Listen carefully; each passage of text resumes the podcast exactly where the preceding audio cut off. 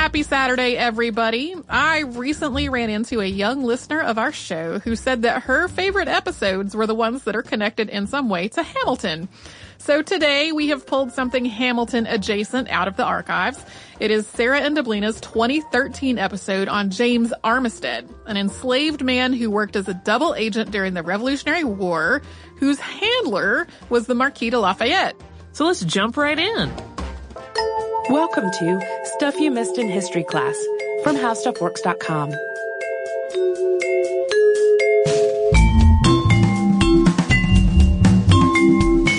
Hello and welcome to the podcast. I'm Sarah Dowdy. And I'm Deblina Chakraborty. And Deblina, we've covered a lot of spy stories in the past year or so. We have. That's mostly, no coincidence. Mostly thanks to you. Yes. You love Civil War spies. I do. Spies in general. You do They spies. They always make for fun stories. They really do. And, and they're another popular listener request of ours. But today we're going to venture into the very murky territory of Revolutionary War spies. And specifically, we're going to focus on the story of James Armistead Lafayette, who was an enslaved Virginia man who worked for the Marquis de Lafayette, who spied on Benedict Arnold, and who even gained the trust of General Lord Cornwallis. So, if that all adds up correctly, he's a double agent circa 1781, which is a pretty impressive feat. But since Armistead's life story or the details that are available are just a little bit thin, we'll also be talking more about more general espionage during the American Revolution. George Washington as a spy master, for example. And since Armistead was a slave, we're also going to talk about the place of African American slaves and freemen in the Revolution. Yes, we're going to be covering a lot of ground today. But uh, before we get to that, it's important to note that even though an African American man occupied occupies one of the most notable spots in the early American Revolution. Crispus Attucks, of course, the first person shot by the British in the Boston Massacre of 1770. There are really a lot of misassumptions about the position of African Americans in general in the Revolution. According to Noel B. Poirier, for example, in the Colonial Williamsburg Foundation, many people assume that African American soldiers were segregated into all black units if they existed at all, or worked only as laborers and servants, but that wasn't the case at all. No, state militias and the Continental Army were integrated despite attempts to the contrary. Manpower just simply demanded it. African Americans also made invaluable spies, both for the rebels and for the British. They could, for example, work as orderlies, picking up private conversations and privileged information in the process. And they could also act as local guides, which gave them freedom of movement and the ability to pass on information. So two important jobs there that also double as spy pretty easily.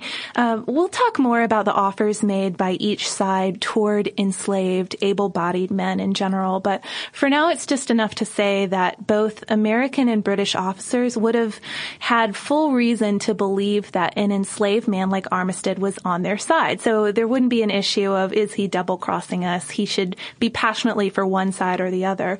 Um, and that's because the Americans figured this. They would assume that uh, a, an enslaved man like this might be fighting for his country's freedom, might be fighting for the home he knew, while the British would assume that he was fighting for his own personal freedom. And again, we're going to get more into the details on that later. But uh, before we do that, some some information on Armistead's life. Yes, he was born in New Kent, Virginia, likely in 1748, but perhaps as late as 1760, according to some sources. His master was William Armistead, and James worked as a field hand on a tobacco plantation. In 1781, his master gave him permission to join the Continental Army, and he was soon teamed up with the Marquis de Lafayette, the famous French hero of the Revolution and a close friend of General George Washington.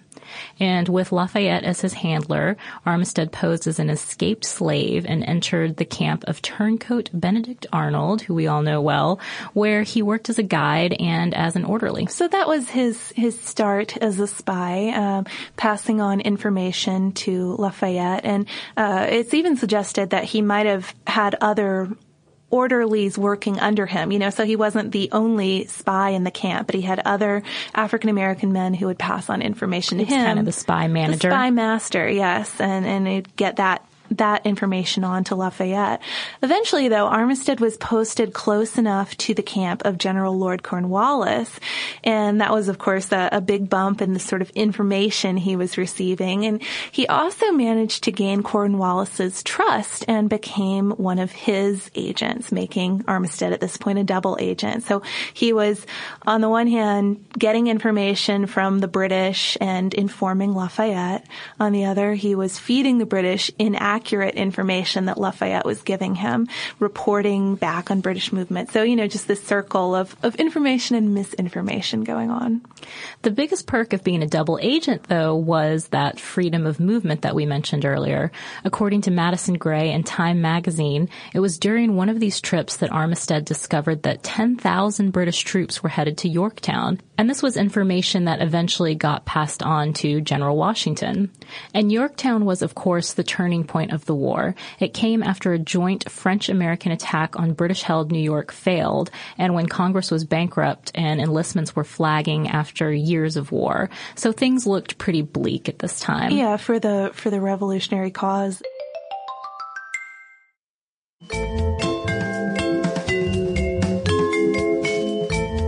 Part because of this intelligence from Armistead, Washington and 2,500 Continental soldiers plus 4,000 French soldiers began heading toward Yorktown to meet Cornwallis's men. And along the way, of course, a, a French fleet cut off the British fleet's attempt to rescue Cornwallis's army, leaving them stranded. And we're not going to go into the whole history of Yorktown here, but um, the siege began September 28th, 1781, and ultimately ended with Cornwallis's surrender a few weeks later, and sometime after that, the end of the war. Uh, there's a quote in the in the Gray article that Deblina mentioned from Rex Ellis, who's the vice president of Colonial Williamsburg's historic area, and he really emphasized the full importance of of Armistead's part in this victory, and said, "quote If he had not given the information that he gave at the strategic time he did, they would not have had the intelligence to create the blockade that ended the war." So, I mean, certainly speaks for for Armistead's work. Um, an interesting side note here, though, especially since Armistead was a double agent and so clearly helped. Pivotal. Yeah, pivotal point in the war.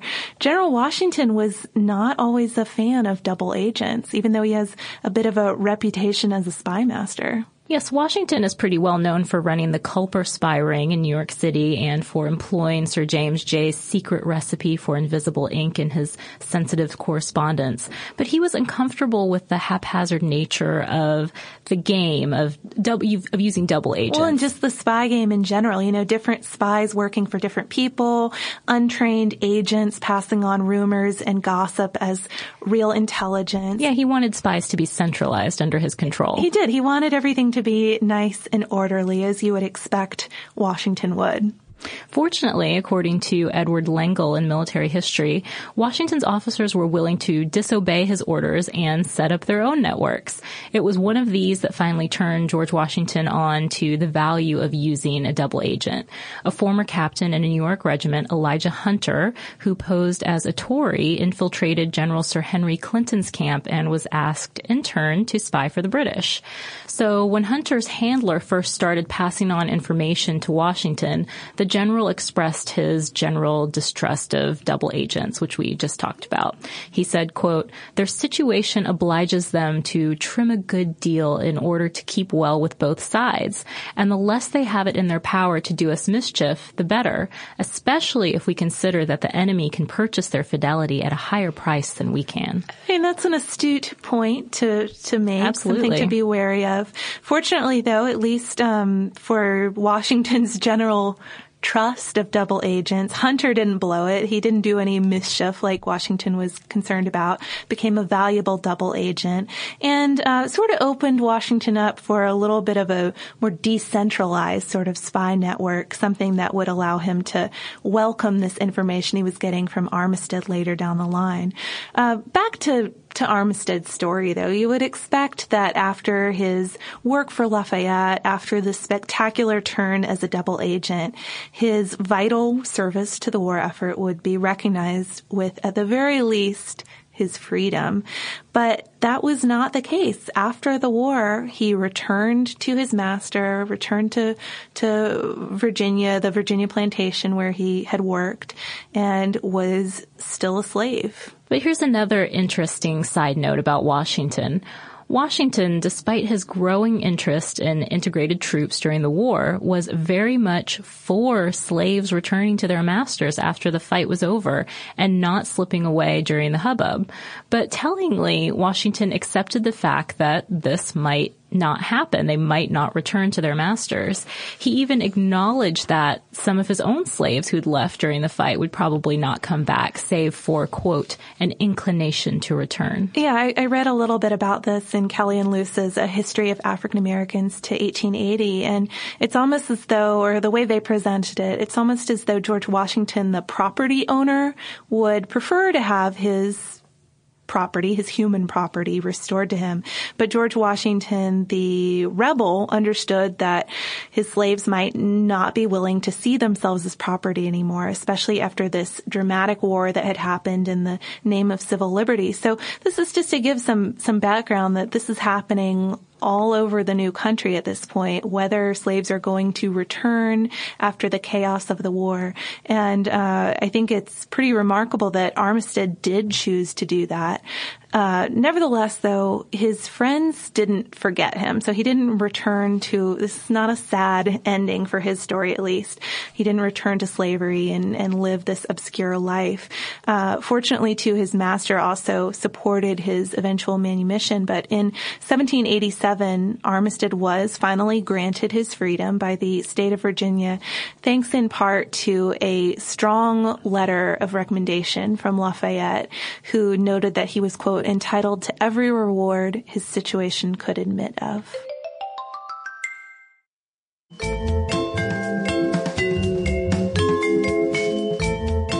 Armistead ended up living out his days in Virginia, farming, marrying, and eventually having children.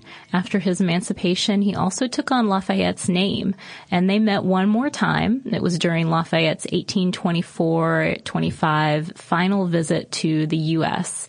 Lafayette spotted him in a crowd and came over to embrace him. Armistead Lafayette died in 1830 or 1832, depending on what source you read. Yeah. So, like I said, a pretty good end to, to that story. But I think the biggest question hanging over it, and I just hinted at this a minute ago, is why, why did he do it? You know, why did he fight in the first place? Why after his service did he return to slavery willingly? And uh, I really enjoyed listening to a podcast on the uh, Colonial Williamsburg site. They have a lot on on Armistead, uh, hosted by Richard Josey, who actually interprets Armistead in Williamsburg. I mean, like in character, uh, he he portrays him, and he said that those were the two most common questions that visitors to, to Williamsburg ask him. And he said that his answer to the first question, why did Armistead fight in the first place, is country. And his answer to the second, why did he return, is is family, sense of place. Um, of course, we can't be sure what motivated Armistead in either of those, but we can sort of take a look at the options that were available to able-bodied slaves and free blacks in the rebel colonies at the time of the American Revolution. And while the options were certainly better during the revolution than they had been previously, they were still pretty bleak. Yeah, at the outset of the war, slaves would have been as aware as anyone of the philosophy behind the revolution, and they could have certainly hoped for that the benefits of liberty might extend to them a little bit. Plus, anyone, slave or not, can have a connection, I guess, and an investment in home uh, where they live, where they were born. Consequently, there was a strong early support for the war among black slaves and freemen, with men like Peter Salem, who was a Massachusetts slave freed so that he could fight. He saw action in Lexington and at Concord. Or uh, Salem Poor was another freeman who fought at Bunker Hill. And thanks to a decent, although illegal tradition of some black participation in New England militias, the early Continental Army actually counted a fair number of black soldiers among its ranks. But if it hadn't been for the eventual manpower shortages later in the war that Deblina mentioned earlier, plus a pretty bold move on the part of the British, it's likely that black participation in the army would have been pretty limited because actually when, when George Washington became commander in chief of the Continental Army, he even banned the future enlistment of black men, free or otherwise.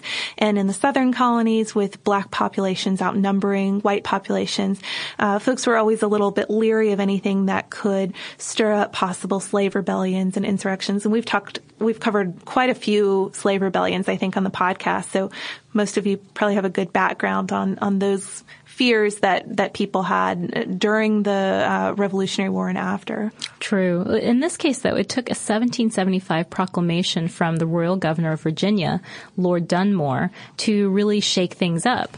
He promised freedom to the slaves of rebel masters if they joined the British. That, plus the simple need for states to fill Continental Army recruitment quotas with basically anyone they could get was enough for the rules to start being overlooked.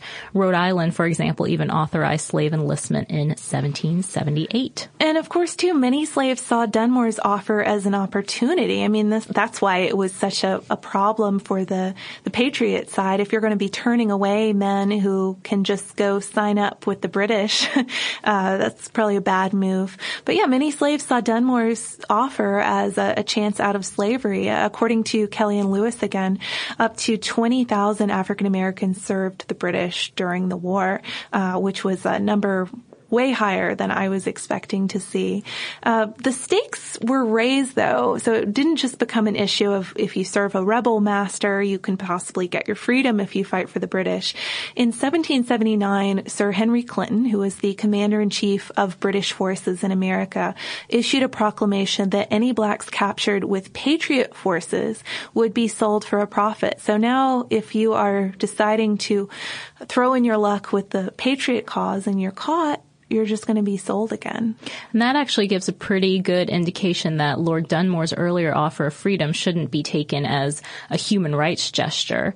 It was debated in Great Britain as possibly shameful in so much as it could turn slaves on their masters. Some even feared that it would create general rebellion.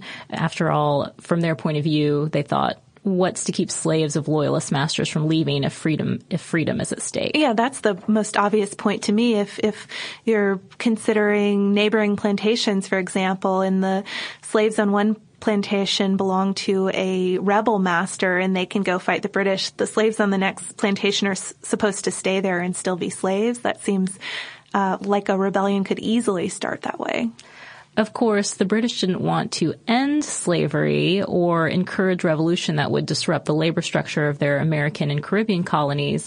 And for slaves tempted by the promise of freedom, redcoat service often meant poor rations and clothing, backbreaking work, death from camp diseases. Yeah, so it really, Dunmore's proclamation should be seen as something as a way to increase enlistment rather than a, a statement on slavery. But um, with with all of these problems to, to consider here. Threats of enslavement, sale, backbreaking labor from all sides. It's not too surprising that many slaves didn't join either side. You know, they, they simply tried to stay out of the fight, stay at home, uh, or take the opportunity to just leave too when there's all this chaos happening. Another remarkable statistic from from the book I mentioned earlier: up to one third of Georgia's slave population just left during the Revolutionary War. Some slaves joined guerrilla units, some formed interracial bands that capitalized on the chaos that was going on, and some just lived in the wilderness. So people finding a finding a third way here, essentially. Um, but I found it. I, I, was glad to learn more about Armistead's story, and, and he's one who listeners have suggested in the past as a great example of a double agent. But because his biography is uh, so difficult to to flesh out many details on, and and we found that before with some of these spies by True. by very nature of, of spying. There's often not a great record left behind, um, but. I think it's a good thing because we got to learn more about what the uh, options were for African Americans enslaved and free during the American Revolution. Thank you so much for joining us for this Saturday classic. Since this is out of the archive, if you heard an email address or a Facebook URL or something similar during the course of the show, that may be obsolete now. So here is our current contact information. We are at History Podcast at HowStuffWorks.com, and then we're at Missed in History all over social media. That is our name on Facebook, Twitter, Tumblr, Pinterest, and Instagram. Thanks again for listening. For more on this and thousands of other topics, visit HowStuffWorks.com.